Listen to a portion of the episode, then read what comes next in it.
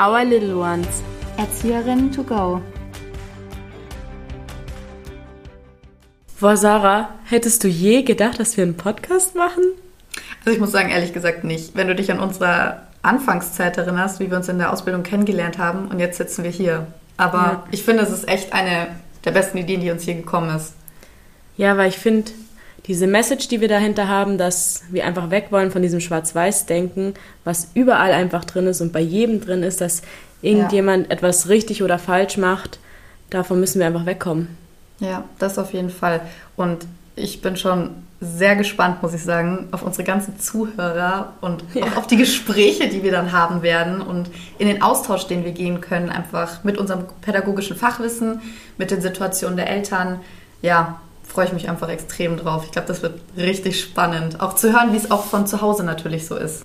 Uns ist es einfach wichtig, dass ihr wisst, dass wir nicht so ein typischer Ratgeber sind und ja. euch fertige Tipps und Lösungen auf den Weg geben, sondern dass wir in Austausch kommen und individuell die Situation anschauen können, weil ja. die Kinder und unsere Kinder sind individuell und deswegen müssen wir auch so handeln. Ja, und jede Entwicklung der Kinder ist auch individuell. Da gibt es nicht richtig oder falsch, wie Talia schon gesagt hat. Aber ich glaube, bevor wir jetzt weiterreden, sollten wir euch erstmal erzählen, wer wir überhaupt sind und uns vielleicht ein bisschen vorstellen. Also ich bin Sarah, ich bin 25 und ich wohne mein Leben lang schon in Dachau. Ähm, ja, ich wohne jetzt seit Januar in meiner eigenen ersten Wohnung, was auch äh, für mich einfach ein großer Meilenstein war und auch nochmal eine große Veränderung natürlich. Für die, die schon ausgezogen sind, die wissen das, glaube ich, alle. Wie die erste Wohnung war für sie. Ähm, ja, Talia würde mein Leben, glaube ich, als Hannah Montana Leben beschreiben. So tut sie es jedenfalls Auf jeden immer. Fall. Ähm, denn ich glaube, ich bin eine verrückte Mischung so ein bisschen aus ähm, ja, durch meine Instagram-Arbeit, also ich arbeite neben meinem Hauptberuf noch mit Instagram. Ich model relativ viel auf Messen und Modenschauen und alle möglichen. Und durch Instagram ist man natürlich auch auf vielen Events unterwegs. Und auf der anderen Seite bin ich aber 40 Stunden unter der Woche in meinem Erzieherberuf und habe somit, würde ich sagen, einen ganz guten Ausgleich irgendwie. ja, dann mache ich mal weiter. Ich bin Italia. Ich bin 23 Jahre alt. Und ja, ich würde sagen, für mich war schon immer die Arbeit mit Kindern so. Deine Passion. Genau, ja. ja. Voll.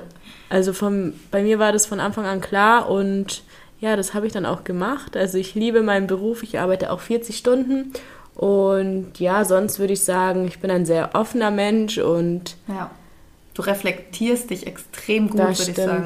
Ja. Und du bist auch so, also wenn ich sie beschreiben müsste, würde ich sagen, sie ist ein extrem selbstloser Mensch, weil sie immer erst an die anderen denkt, bevor sie an sich denkt was natürlich A für den Beruf gut ist, aber also ich sag mal, in der Freundschaft kann man auch gut davon profitieren, auf jeden Fall. Ja, ich muss sagen, natürlich. so, ich habe auch viel so fürs persönliche Leben aus meiner Erzieherausbildung ja, gelernt. Voll. So, das ist einfach mein Leben, dieser Beruf, würde ja. ich sagen. Und ja.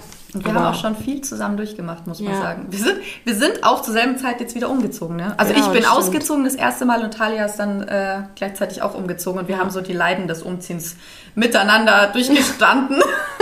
Hm, Sarah, wie würde ich dich in drei Worten beschreiben? Boah, hör mir auf. Lass das, das mal kurz machen. Das ist, glaube ich, äh, schwierig, aber versuch's doch mal. Ich würde sagen, du bist sehr liebevoll, was oh. übrigens auch sehr gut ist für die Kinder. Man kann sich immer auf dich verlassen, auf jeden Fall. Und du bist organisiert. Ich glaube, oh, ja. deine Kollegen sind sehr froh, dass sie dich haben, weil sie auch manchmal mein Leben ein bisschen organisieren. Also ja. es ist ganz lustig, wir haben uns so ein bisschen aneinander angepasst, weil Talia eher jemand ist, der extrem spontan ist. Ja, das und stimmt. Und ich war früher so jemand, wenn jemand fünf Minuten zu spät gekommen ist, habe ich einen echten Anfall gekriegt. Aber wir haben uns inzwischen echt richtig gut so, wir profitieren extrem voneinander, das stimmt, weil ich ja. durch sie viel spontaner und entspannter geworden bin. Ja. Und Talia kommt jetzt inzwischen auch schon wieder immer pünktlicher. Das stimmt. Boah, krass, wir haben uns einfach vor fünf Jahren kennengelernt, als wir angefangen haben mit der Ausbildung. Ja, Wahnsinn, das ist schon wieder so lang her, da merkt man, dass man alt wird. Ja. wir haben nicht die normale, in Anführungszeichen, Ausbildung gemacht zur Erzieherin. Ja, die dauert nämlich normalerweise fünf Jahre, ja. ist auch schulisch und man hat ein Praxisjahr, glaube ich, gell? Ja. Aber zwischendrin macht man auch immer Praktika. Ja, und seit ja. neuestem, also seit 2016, wir waren genau. da, gibt es Optiprax Da kann man eben seine Erzieherausbildung in drei Jahren schaffen und man hat halt abwechselnd Arbeit und Schule zugleich. Das ist was wie so ein bisschen duales Studium, ja, ne? Aufgebaut. aufgebaut. ist wie ein duales Studium. Genau, also wir hatten auch eine Bachelorarbeit im zweiten Jahr, das war nicht so lustig. genau. Und, ja. Aber man ist trotzdem staatlich anerkannte Erzieherin danach. Ja. Und das ging auch nur, weil wir halt Abitur und Fachabitur gemacht haben. Genau, das ist ganz wichtig bei der Ausbildung. Ja. Aber generell, glaube ich, war das für mich persönlich so der beste Weg, weil ich habe ja. mein Geld verdient, was auch wichtig ist, muss man jetzt ganz ehrlich ja, sagen. Klar. Aber man hat auch eben diese, dieses Zusammenspiel von Praxis und Lernen einfach mhm. immer dabei gehabt und das fand ich sehr, sehr wertvoll. Ja, natürlich drei Jahre anstatt fünf Jahre ist ja, ja auch, also ja, fand genau. ich persönlich schon ein bisschen besser. Es ist zwar schon komprimiert, also der Stoff, der war schon echt extrem, also du merkst einfach, dass fünf Jahre in drei Jahre ja, das stimmt, das werden. merkt man schon, ja. Aber ich ja. war schon dankbar, dass äh, wir, klar, wir waren der Modellversuch, aber dass äh, wir das so machen konnten. Genau, und dann haben sich unsere Wege so ein bisschen geteilt, weil ja. ich bin halt. Du bist beim Träger geblieben. Genau, ich bin beim Träger geblieben, ich bin bei einem kirchlichen Träger und arbeite in einer reinen Krippe, sag ich mal. Die 0- bis 3-Jährigen. Genau, das sind wirklich nur Kinder von 0 bis 3. Wir nehmen sogar schon ab acht Wochen auf, also ist schon krass. krass. Ja. Acht Wochen? Mhm. Boah. Das ist übel. Und, das ist jung. ja. Und die Sarah ist bei einer Kita. Genau, also ich bin bei einem privaten Träger, bin da auch so ein bisschen reingerutscht durch äh, die letzte, sag ich mal, Aktivität, die, äh, die letzte außerschulische Aktivität, weil ich Faschingsprinzessin war und von diesem Träger jeden ähm, ja, jede Einrichtung gesehen habe und somit habe ich dann echt meine neue Arbeit so ein bisschen gefunden. Stimmt, das war total ja. cool, war weil ich als ja. Faschingsprinzessin natürlich sind wir in alle möglichen Kindergärten von diesem Träger gefahren und haben da so ein bisschen Party gemacht mit den Kids. Und meine jetzige Chefin hat mir damals in der Einrichtung dann sofort ihre Karte in die Hand gedrückt und hat gesagt, boah, cool, du bist Erzieherin. Und ähm, ja, seitdem bin, jetzt sind wir schon wieder fast zwei Jahre dort, ne? Fast. September, ne? Sind wir jetzt ja, dann stimmt. beide angestellt. Und seitdem bin ich auch immer noch da. Also Kita bedeutet einfach, wir haben drei Kindergartengruppen und vier Krippengruppen. Kindergarten beginnt ja normalerweise zwischen drei und vier Jahren. Ja. Und die Krippe, also ich glaube, ich weiß nicht genau ab, wie vielen Jahren wir aufnehmen, aber ich weiß, dass so die jüngsten Kinder bei mir in der Gruppe auf jeden Fall so mit acht Monaten oder sechs Monaten, sieben Monaten so in dem Dreh sind die äh, zu uns gekommen. Und ja. Italia darf auch noch einen Punkt nicht vergessen, ja, denn sie stimmt. studiert. Ja, ich habe jetzt angefangen, im letzten September Kindheitspädagogik zu studieren. Ja. Es war mir einfach wichtig, noch ein bisschen tiefer in die Materie mhm. einzusteigen. Mhm. Das merkt man auch krass. Also klar, man lernt sehr, sehr viel in der Ausbildung. Ich bin auch echt froh, dass ich die gemacht habe, aber ja. das Studium ist schon noch mal ein bisschen intensiver und geht einfach mehr in dieses ja, Kindheitspädagogische ein, ja, und auch vor allem das darf man nicht vergleichen mit Sozialpädagogik, finde ich, weil uns wurde das auch am Anfang so erklärt, dass Sozialpädagogik natürlich eher für die älteren Kinder ist ja. und eher so auf Problemstellungen. Aber Kindheitspädagogik ist so ganz anders. Es geht eher um die Psyche und um den Kopf der Kleinen sozusagen. Klar, Sarahs Einrichtung ist nochmal ein bisschen größer, aber meine ist auch relativ groß. Es gibt ja auch ganz, ganz kleine Krippen und ja. wir haben auch drei Gruppen mit 48 Kindern.